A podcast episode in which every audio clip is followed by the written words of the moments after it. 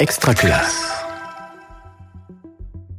Bonjour et merci de nous rejoindre pour cet épisode en direct de Parlons Pratique. Nous sommes Hélène Audard et Régis Forgione en direct du 95e congrès de la GEM qui nous accueille à Boulazac, à quelques encablures de Périgueux. L'Association générale des enseignants des écoles et classes maternelles publique une vénérable organisation centenaire, hein, c'est pas rien, et qui cette année propose la thématique Vive le temps de l'école maternelle. Ça tombe plutôt bien car tout le mois de juillet, Extra Classe va prendre le temps de s'intéresser à la maternelle avec des épisodes des énergies scolaires et ce Parlons pratique. Pour cet épisode particulier, donc en direct du congrès de la GEM, nous nous penchons sur le temps de et le temps à l'école maternelle. Le temps dans toutes ses dimensions, celui vécu par les enfants, le temps social de l'école et celui que les jeunes élèves de maternelle vont apprendre à construire grâce au langage, mais aussi au récit ou encore à l'observation de la nature. Plusieurs invités vont se relayer au micro. Pour ceux qui sont sur le direct, vous les voyez déjà à notre micro pour cette table ouverte. Nous allons parler de ce sujet. Nous allons commencer par oser prendre le temps du bien-être avec euh, vous, Brigitte Munch. Bonjour. Bonjour. Alors, vous êtes professeur de philosophie, psychologue, psychothérapeute en autonomie. Euh, vous êtes spécialiste des questions relatives au développement affectif et membre du conseil scientifique de la GEM. Euh, alors, quand on parle du temps, on parle de plusieurs choses. Euh, que, comment vous définiriez ces, différentes dimensions du temps? Eh bien, il y a un temps objectif euh, que nous connaissons tous, qui est celui dans lequel nous pouvons nous rencontrer, qui est le temps de la matière, c'est-à-dire le temps que nous avons l'habitude de scander en secondes, en minutes, en heures, etc., qui nous permet de nous retrouver, mais qui n'est pas le temps de la conscience. À l'intérieur de nous, nous vivons dans un autre temps qui est le temps de nos impressions. Euh, le temps peut nous paraître extraordinairement long quand on attend quelqu'un qu'on aime et extraordinairement court quand on a rejoint cette personne. C'est un temps qui est défini par euh, euh, nos, nos, vécus affectifs. Et puis il y a un troisième temps, et c'est celui-là qui nous intéresse le plus ici, parce qu'il est souvent méconnu et oublié, c'est le temps de la rencontre. C'est les moments suspendus de la vie qui laissent des traces inaltérables en nous et qui sont liés à euh, un moment de communion, de compréhension mutuelle très fort avec un autre être, quelquefois même avec un paysage ou avec un, une œuvre d'art, etc., etc., qui laisse des traces euh, euh, dans une autre forme de mémoire qu'on appelle une mémoire affective, qui est plus de l'ordre du souvenir et qui détermine notre manière de vivre. Donc, si on ne voit pas comment un enfant euh, dans, quel type de temps est un enfant s'il est dans ce type de, temps intérieur et qu'on ne le laisse pas vivre ce moment-là, c'est une forme de violence éducative. Et si à l'inverse on respecte ce temps intérieur, ce temps de la rencontre, ben on, on crée avec lui des liens extraordinaires. Sonia Sauté-Cournil, bonjour. Bonjour. Alors, si je ne dis pas de bêtises, vous êtes enseignante à l'école maternelle du Lardin Saint-Lazare en Dordogne. C'est bien ça. Et vous avez des toutes petites sections et des petites sections. C'est bien cela. Et donc, vous travaillez cette année autour d'un projet sur, euh, sur l'accueil. Je vais, faire, je vais faire mon naïf et demander euh, ce que vous entendez, ce que, ce que vous entendez par accueil. C'est ce fameux temps le matin où on, on, accueille les élèves? Alors, c'est ce qu'on peut penser quand on est enseignant et on se rend compte que accueillir un enfant, on l'accueille toute la journée, du matin à son départ le soir. C'est toutes les attentions qu'on va lui donner, c'est euh, accueillir un moment difficile pour lui. L'accueil, c'est l'échange, c'est du temps partagé, c'est un échange qui peut être euh, individualisé, prendre le temps de passer du temps avec nos élèves. Vous avez travaillé donc cette année euh, toutes les deux avec d'autres enseignantes aussi sur un, projet donc autour de, l'accueil. Est-ce que vous pouvez nous en peut-être nous en dire quelques mots, Brigitte Munch, par rapport aux objectifs? Qu'est-ce que vous souhaitiez faire passer, euh, faire travailler? Comme le thème du congrès est prévu était le temps et que cette équipe m'a sollicité pour que nous travaillions justement sur une manière différente de concevoir le temps de la classe. Il y a les injonctions de programme, d'emploi du temps, etc. Et puis à l'intérieur de ça, bah, justement, il y a la rencontre entre l'enseignant et chaque enfant. Et les très jeunes enfants ont besoin de se sentir euh, reconnus, accueillis et reconnus euh, de manière très régulière tout au long de l'école maternelle par l'adulte, sinon ils sont pris dans une masse et ils sont rendus anonymes et souvent ils n'ont pas la sécurité affective qui leur permet de rester euh, euh, ouverts, curieux et de participer. Voilà. Euh, Sonia, on sait le foisonnement d'une classe de maternelle pour qui a juste pu observer même quelques minutes ce qui peut s'y passer. Et on a l'impression que l'enseignante de maternelle, elle doit être multitâche, elle doit faire mille choses à la fois. Enfin, c'est le cas. Et il y a cette notion de prendre le temps, de s'occuper de chacun individuellement. Comment on rend les choses euh, compatibles quelque part? C'est justement cette mission qui est importante euh, pour nous les enseignants. Et apprendre euh, à ne pas multiplier les tâches. Quand on est avec un enfant, on doit lui accorder notre attention entière et complète. On ne peut pas répondre à un adulte qui se trouve à côté tout en faisant travailler un groupe d'enfants. L'attention, elle doit être portée à chacun à un instant T. Ça veut dire, euh, Brigitte Munch, aussi organiser le, temps de la journée, de la semaine, peut-être même jusqu'à euh, l'année, euh, pour prendre en compte les besoins des enfants une, une autre organisation du temps? Je dirais c'est plutôt laisser des espaces vacants à l'intérieur de l'organisation du temps. Laisser des espaces de disponibilité qui permettent à l'enfant de se manifester.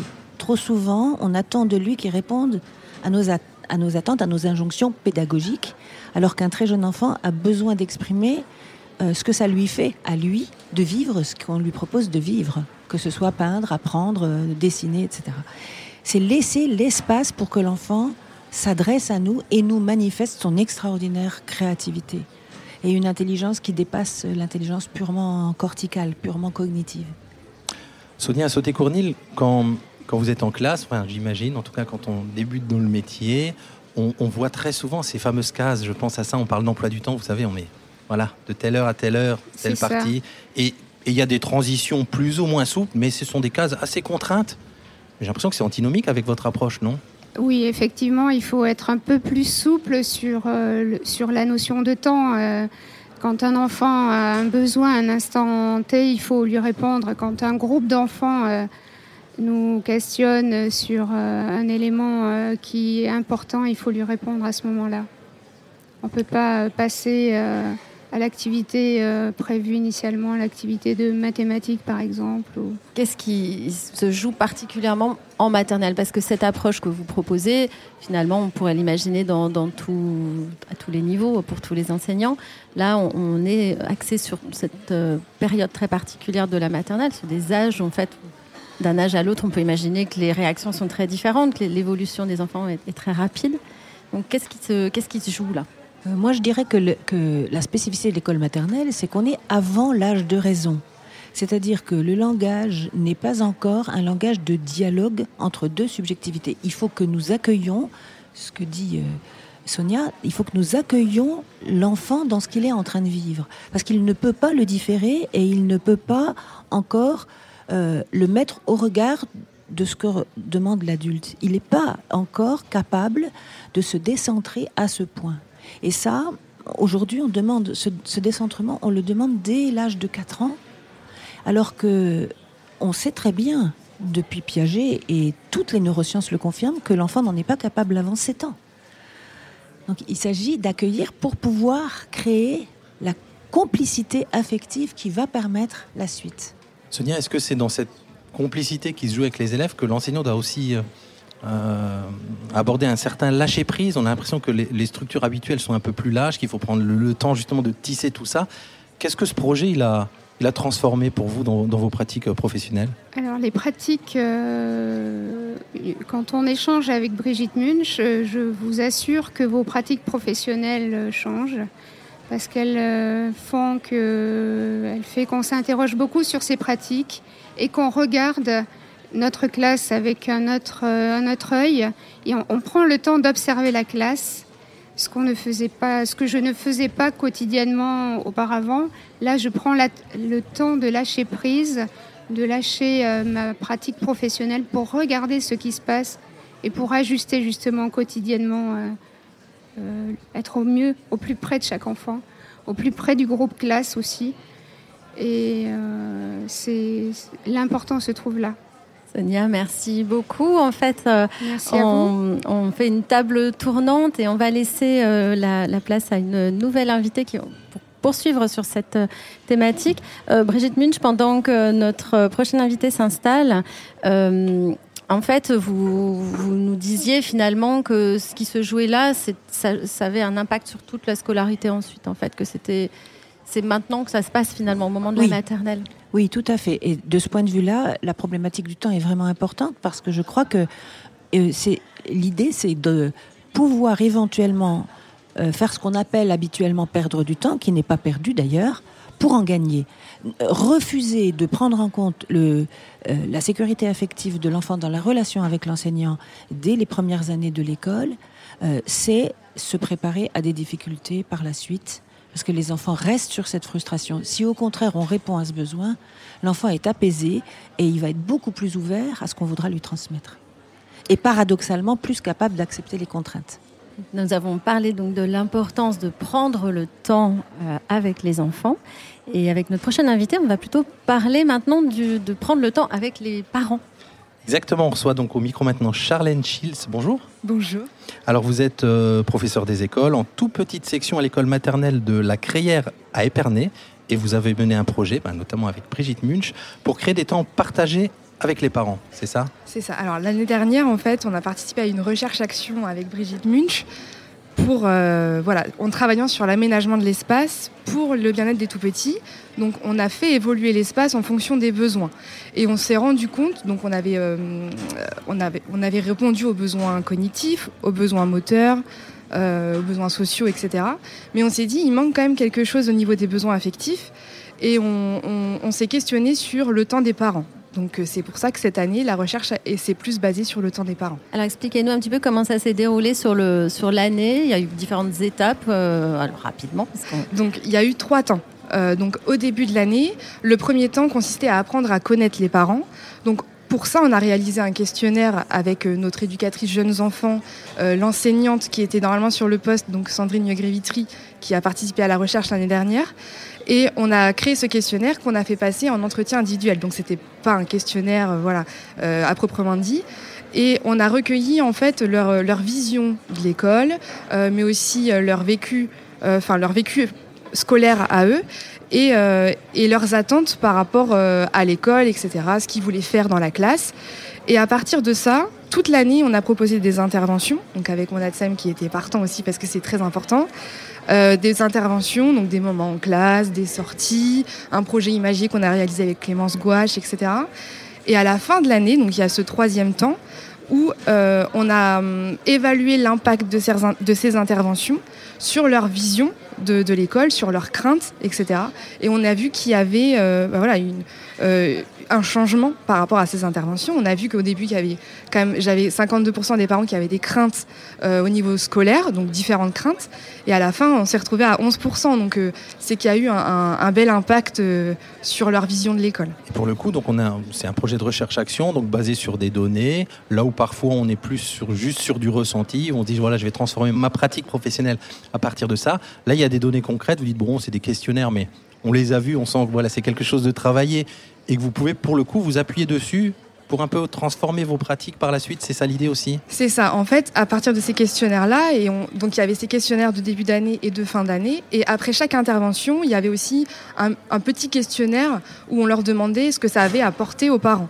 Euh, et moi aussi, j'avais un tableau d'observation de l'enfant, parce que c'est avant tout pour le bien-être des enfants qu'on a fait ça, pour voir un petit peu s'il y avait eu un impact. Donc par exemple, j'ai une petite qui refusait de faire de la peinture, et une fois que sa maman est venue au mois de novembre pour faire de la peinture avec elle, et eh ben hop, elle s'est mise à en faire après et sur toute l'année. Et donc on se dit bon bah c'est super quoi. C'est dès qu'ils ont confiance en nous parce que le parent est rentré dans la classe, bah là on, on sait qu'il y a quelque chose de gagné. Et donc j'ai fait des statistiques justement pour pouvoir comparer, et aussi par rapport différents moyens de communication qu'on a dans la classe. Donc euh, des petites boîtes de langage, des, sacs à histoire, etc. Euh, des cahiers de vie, pour savoir en fait euh, ce que ça leur avait apporté. Est-ce que ça leur a permis de faire partager ça à leur famille ou de comprendre ce que leur enfant apprenait, etc. Et à partir de là, je vois à quoi sert tel outil.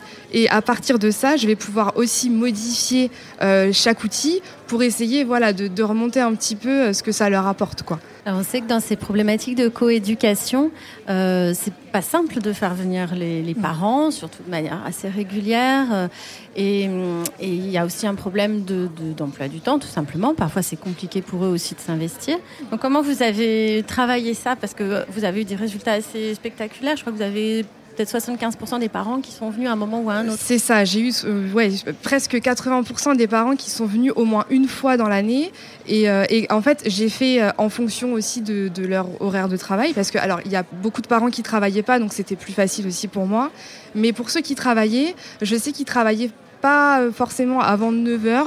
Donc hop, dès 8h20, on installait tout avec mon ADSEM et on disait aux parents, bon bah hop là, on, fait telle activité à 8h20, même si vous restez 20 minutes, vous restez 20 minutes, mais au moins vous avez partagé un petit temps avec nous, vous avez un petit peu vu ce qui se passait dans la classe, et, ça, voilà, c'était déjà gagné, et eux, en plus, ils se sont sentis aussi inclus dans, tout ça, et, ça, les, ça les a aidés aussi à revenir à d'autres temps après, plus tard. Brigitte Munch, dans, vos travaux, vous parlez de qualité de présence. Elle est aussi là, la qualité de présence, avec les parents autour de l'enfant et l'enseignant de l'autre côté? Oui, oui, c'est un tabouret à trois pieds.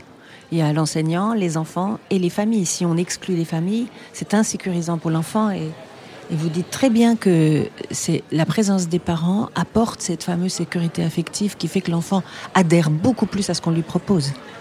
Et ça, devrait euh, entrer dans les objectifs de l'école, notamment maternelle, que d'intégrer les familles de plein de manières parce que ça, c'est très important, ça fait tomber la peur de l'école. Nous avons des mémoires de nos propres vécus qui font que beaucoup de parents euh, euh, sont inquiets pour leurs enfants quant à la réussite.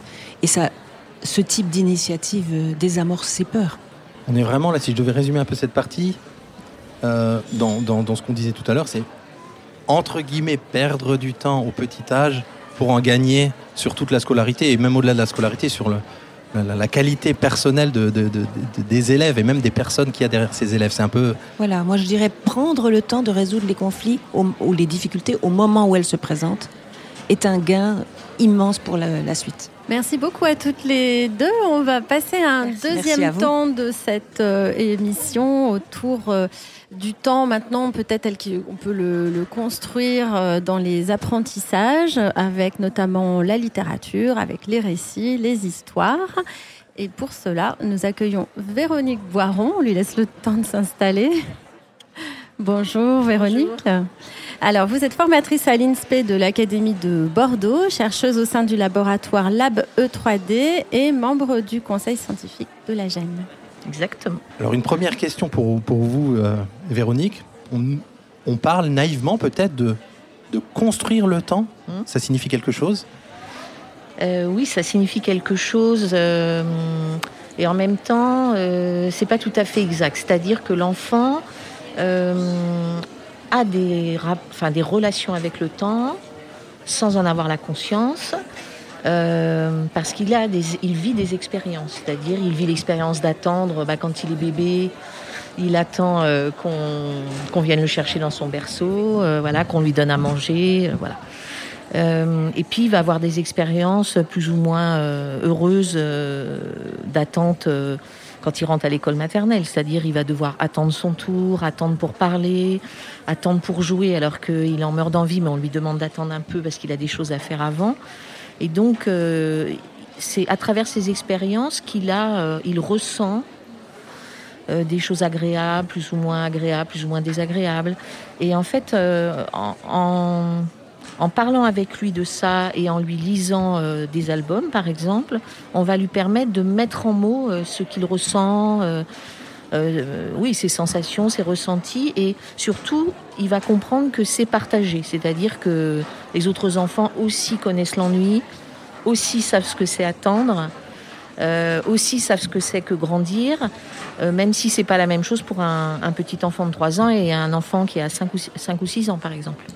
Donc ça se construit par l'expérience personnelle et aussi par le partage avec les autres. Oui. Ça se construit aussi euh, parce que les enseignants vont mettre en, place. Et donc vous, avez travaillé sur une recherche-action cette année, je crois. Donc oui. vous pouvez peut-être nous en dire quelques mots. Oui. Alors on a, on a travaillé, euh, j'ai travaillé avec euh, trois collègues de, dans trois classes maternelles différentes, écoles maternelles différentes, en milieu très défavorisés. Et euh, on a beaucoup réfléchi euh, à euh, ce qui était en fait des évidences de l'école maternelle, c'est-à-dire, alors je parle de mon domaine et de cette recherche-action en particulier, par exemple des lectures d'albums qui sont presque toujours collectives. Et on a un peu interrogé cette évidence en se disant finalement, dans ces lectures collectives qui a le temps de comprendre, qui a le temps de parler, qui a le temps de s'émerveiller. Euh, et donc on, a réfléchi à mettre en place des lectures avec des tout petits groupes. Et les collègues, euh, au fil de l'année, ont entendu des enfants qui n'entendaient jamais parler eh bien, s'exprimer.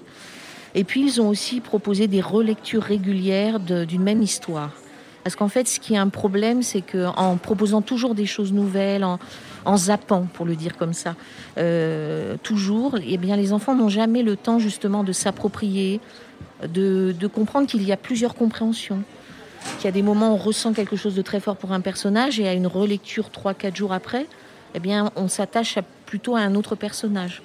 Donc, euh, on a beaucoup interrogé cette, euh, cette course en avant perpétuelle dans de la nouveauté et plutôt d'installer des moments où on prend le temps de réécouter, de réentendre, euh, parce qu'on n'a pas non plus de la même attention tout le temps. Donc un enfant aussi a le droit à un moment d'avoir décroché, et puis euh, si on lui propose une relecture, il peut à nouveau, euh, à nouveau l'investir. Voilà. On sait que c'est un, grand plaisir des enfants qu'on leur raconte les histoires des, dizaines et des dizaines de fois. Donc euh, il y a aussi quelque chose dans le fait qu'ils construisent, euh, enfin ils connaissent l'histoire et ils anticipent. donc euh, dites-nous un petit peu ce qui se joue en fait dans ces relectures successives. Alors ben, on n'entend pas du tout la même chose et on comprend pas du tout la même chose quand on connaît la chute, par exemple. C'est-à-dire que si on sait que ça se passe bien, je prends l'exemple de l'album Bébé Chouette, à la première lecture, tant que les enfants ne savent pas que la maman chouette va revenir euh, auprès de ses petits, eh bien, ils sont dans une forme d'inquiétude, les enfants. Et une fois qu'ils savent qu'elle revient, à la relecture, ils vont même euh, se moquer un peu des personnages en disant Ah non, mais ce sont des bébés, euh, ils pleurent, ils ont peur. En gros, moi, ça y est, j'ai passé cette étape-là et je peux jouer de cette peur. Et donc, ça met cette peur à distance et ça fait que les enfants ben, n'ont pas peur des histoires. Et, euh, euh, la relecture permet, euh, à chaque fois qu'on on relit, mais comme quand on revoit un film plusieurs fois, on voit des choses nouvelles, on entend des choses nouvelles, ou on croit, on, on, pensait avoir compris quelque chose, et en réécoutant, on se dit, ah ben non, finalement, ce n'est pas tout à fait comme ça. Voilà, c'est ça que ça permet les relectures. Et ce, il y a, ce, transfert, on sent qu'ils vivent les choses à travers la fiction, et le transfert euh, dans leur vie réelle, mm. quotidienne, avec leurs émotions euh, au-delà de, mm. l'art et de la littérature, il se fait aussi pour le coup? Bien sûr, parce qu'en fait, ils, construisent l'altérité, ils construisent euh, l'humanité, c'est-à-dire ils se rendent compte que eh ben, quand ils ont peur avec les copains dans la classe, eh bien, ils se disent ah bah oui, finalement, les autres aussi ont peur quand ils rient tous ensemble, ils se rendent compte que les autres aussi rient. Et donc, dans leur vie quotidienne, ça les aide à, comprendre que voilà, tout, tout, va bien, voilà, puisque les autres ressentent la même chose, ont les mêmes émotions. Euh, donc, c'est un, puissant moteur de développement chez l'enfant, de sa vie affective, de sa vie psychique, de la vie, de la vie sociale, bien sûr. Euh, il y a aussi euh, donc euh, dans, il y a le travail sur les, récits et puis le travail sur le langage en lui-même, comment il exprime le temps, comment il, peut exprimer les différentes dimensions du temps, donc la chronologie, la durée, le rythme, etc. Mm. C'est aussi un, gros travail qu'ont à faire les enseignants de maternelle, ça. Ça, c'est un gros travail parce que quand ils arrivent à trois ans en petite section, les enfants sont dans le temps présent. C'est-à-dire que le langage accompagne les gestes, les actions, ce qu'ils sont en train de faire. Et quand ils vont quitter la grande section, ils auront construit, grâce aux enseignants de la maternelle, le langage du récit, ce qu'on appelle langage d'évocation. C'est-à-dire ils seront capables de, parler de ce qui n'est plus, de ce qu'ils ont fait une heure avant, puis la veille, puis une semaine avant, puis un mois avant. Et puis ils vont commencer à aussi être capables de parler de ce qui n'est pas, encore. Et donc c'est ça que permet le langage, c'est de, de sortir de l'ici et maintenant. Et ça, c'est une immense aventure intellectuelle, langagière et intellectuelle immense. Et, l'aspect recherche-action, donc l'accompagnement des, enseignants et enseignantes que vous suivez, mhm. concrètement, ça se passe comment Vous vous voyez régulièrement Ils vous racontent ce qui se passe en classe Vous documentez tout ça euh, Avec une, une, collègue aussi chercheuse, on est allé voir plusieurs fois les collègues dans leur classe. En fait, le but de la recherche-action, c'est de partir de ce que font les enseignants dans leur classe. Et essayer avec eux, euh, on débriefe tout de suite après et à nouveau le lendemain. Et on essaye de, les amener à, parler de ce qu'ils savent faire, de leur professionnalité, euh, et, donc de mettre à distance cette professionnalité. Et puis, en les faisant, en créant un groupe, euh, bien sûr, il y a des échanges de pratiques qui se font, c'est-à-dire que les enseignants euh, se rendent compte que tiens, le collègue du village à côté, euh, il fait pas tout à fait la même chose. Et ça a l'air drôlement intéressant. Et donc tout le monde bouge, les places bougent sans cesse au cours des recherches-actions. Et ce qui est extraordinaire, c'est qu'au bout d'un moment, nous, les chercheurs, ça nous échappe, c'est-à-dire que les enseignants s'emparent de nos propositions en les ayant interprétées et en les adaptant à leur classe. Et ils font des choses qui nous-mêmes nous étonnent. C'est-à-dire, euh, voilà, on se dit, ben, on, est arrivé à produire ça, mais c'est eux qui le font, hein, bien sûr. Et, votre œil de chercheuse, il est alors focalisé, l'objectif évidemment c'est l'enfant, mais sur les évolutions professionnelles, dans les gestes professionnels des enseignants. Que... Mm, mm. Mais vous leur faites ces retours aussi Tout le temps. D'accord. Tout le temps. Oui, oui. On, et, ça les nourrit. Euh, voilà.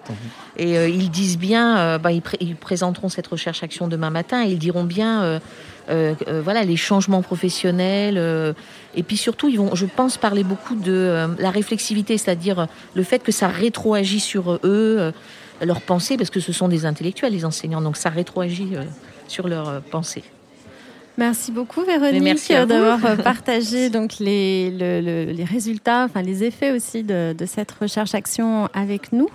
Euh, nous avons donc parlé du, du temps de l'enfant, de la classe, et on va peut-être s'inscrire dans un temps plus long euh, qui va être euh, à la fois celui de, de l'histoire, mais de l'histoire dans une plus grande...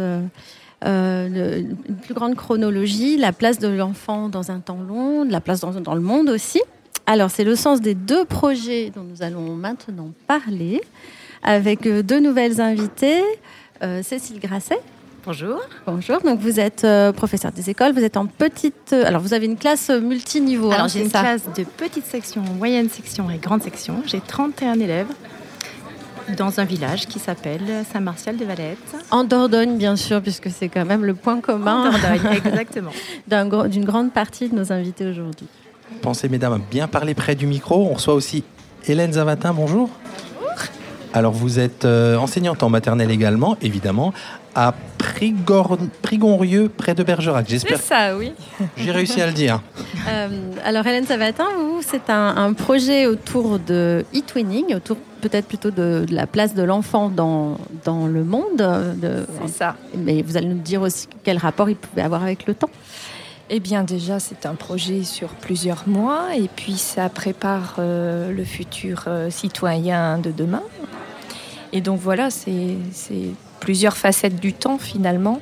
On, va échanger autour de, vos deux projets. Cécile, vous, c'est un projet autour de, de l'éducation au développement durable qui semble être euh, finalement partout, dans les programmes, dans toutes les têtes, mais pas forcément pratiqué partout. Voilà, tout à fait. On peut vraiment se questionner sur quelles activités euh, mettre en place pour rendre nos élèves, nos petits élèves éco-responsables voilà, qu'est-ce qu'on faut réfléchir Nous, les enseignants, c'est aussi notre travail de, réfléchir à, ces, situations-là. Et dans les deux cas, en fait, c'est une réflexion aussi sur, euh, sur la, la, relation de cause à effet pour des tout petits comme mm. ça, comprendre l'impact qu'ils ont sur le monde, la façon dont ils se situent par rapport aux autres. Euh, donc, Hélène, euh, votre projet, dites-nous un petit peu comment il s'est déroulé, ce, que, ce que vous avez travaillé. Alors, moi, je souhaitais développer les, les compétences linguistiques et culturelles ouvrir, euh, s'ouvrir à l'autre, euh, découvrir euh, d'autres langues. Et je l'ai fait donc à travers le, un projet e-twinning. Avec plein plein de modalités, si j'ai bien compris, c'est-à-dire à la fois enfin, des rencontres par différents biais et dans différentes temporalités du coup. Complètement, voilà. C'est pour ça que c'était un, un, projet très intéressant pour travailler sur le temps donc, euh, nous avons beaucoup travaillé avec une euh, collègue euh, de Roumanie, avec une classe de Roumanie. Donc, tout ce pan-là du projet était via la, plateforme eTwinning. Mais c'est vrai que je, me suis aussi élargie avec d'autres moyens de, communication et puis, et puis en m'appuyant aussi sur, sur des élèves de la classe. Voilà euh, par exemple, un petit Marocain euh, qui nous a appris à compter 1, 2, 3 en marocain et puis le papa s'est enregistré, on a pu s'appuyer sur son enregistrement. Donc euh, voilà, c'est une ouverture aux familles aussi. Cécile, vous, l'aboutissement de votre projet, je vais le dire comme ça, c'est la protection d'un animal en particulier qui fait plutôt peur, qui vit la nuit. Comment vous en êtes arrivé là? Je donne la fin pour que vous nous expliquiez un peu depuis le début. Alors voilà, donc euh, mon projet c'était d'essayer de faire prendre conscience aux enfants d'abord qu'il y avait une biodiversité animale nocturne, ce qui n'est pas forcément évident pour eux puisqu'ils ne vivent pas forcément la nuit. Pour eux, la nuit, c'est un monde imaginaire, c'est un monde peuplé de de loups-garous, c'est ce qu'ils m'ont dit, hein. ce sont leurs premières conceptions finalement de loups-garous, de, de morts-vivants même. Donc c'est un peu étonnant, ils ont des conceptions assez faussées alors qu'ils vivent à la campagne, ils vivent dans un parc naturel régional qui est euh, incroyable. Et donc ben, mon travail a été essayer déjà de, de faire en sorte qu'ils soient conscients de cette biodiversité animale. Donc évidemment, oui, on a parlé d'animaux comme la chauve-souris, on en parlera à la fin, mais aussi euh, de renards, euh, de cerfs, etc. Voilà. Donc ma démarche, en fait, a été une démarche un peu d'investigation scientifique avec différentes phases. Donc la première phase, c'était la phase de familiarisation autour de la nuit, puisqu'on va, on va parler de la nuit, des animaux de la nuit. Donc qu'est-ce que c'est que la nuit? Qu'est-ce que c'est le noir? Et donc les enfants ont, des peurs ancestrales, ont des peurs de l'obscurité, ce qui est tout à fait logique. Hein. Je ne suis pas une grande spécialiste des peurs, mais euh, c'est une peur archaïque que l'on a, qu'on a. Voilà. Donc euh, bah, on a essayé de travailler sur cette peur-là avant de travailler sur les animaux. Donc, pour travailler sur cette peur, en, réalité, enfin, j'ai réfléchi à une cabane de la nuit et du noir. Donc, j'ai demandé à mes élèves euh, de chercher dans la classe un lieu qui était très sombre. Et à partir de là, tout est parti. En fait, c'est eux qui ont trouver toutes les idées. C'est ce que disait Madame Boiron tout à l'heure. J'ai tiré les ficelles de leurs idées. Et donc, on a construit cette cabane du noir en, agrafant des, tissus, en peignant. Et dans cette cabane, eh bien, ils allaient jouer, ils allaient euh, euh, lire des livres euh, avec des odeurs, écouter des sons, etc. C'était leur cabane à eux. Donc pour appréhender le noir. Et ça a fonctionné. Et cet espace est devenu un espace à part entière de ma classe, que j'inscrivais dans mon cahier journal d'ailleurs, puisque c'était un lieu d'apprentissage. Ça, c'était la première phase de familiarisation. Voilà. Donc on voit que c'est des projets qui se déroulent sur des temps assez longs finalement. Hein. Vous étiez sur l'année toutes les deux? Tout à fait. Ouais.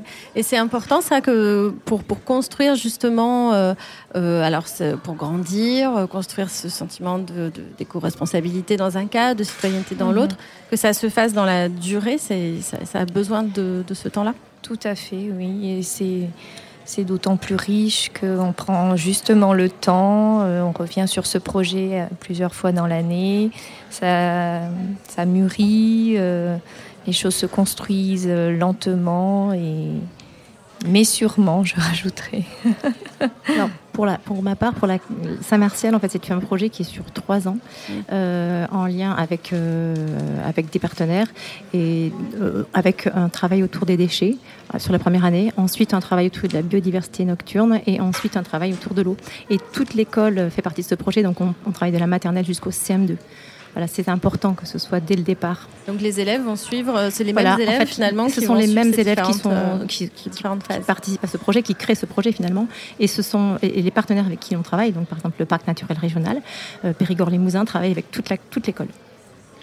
Hélène Zavatin, pardon. j'ai envie de dire le, le, pitch de votre projet, en tout cas on a vu ça sur la présentation de vos affiches, c'est comment développer la curiosité, la motivation et faire des élèves des citoyens de demain bah, comment En développant évidemment leur curiosité et euh, la curiosité des autres. Déjà prendre conscience qu'il existe d'autres langues.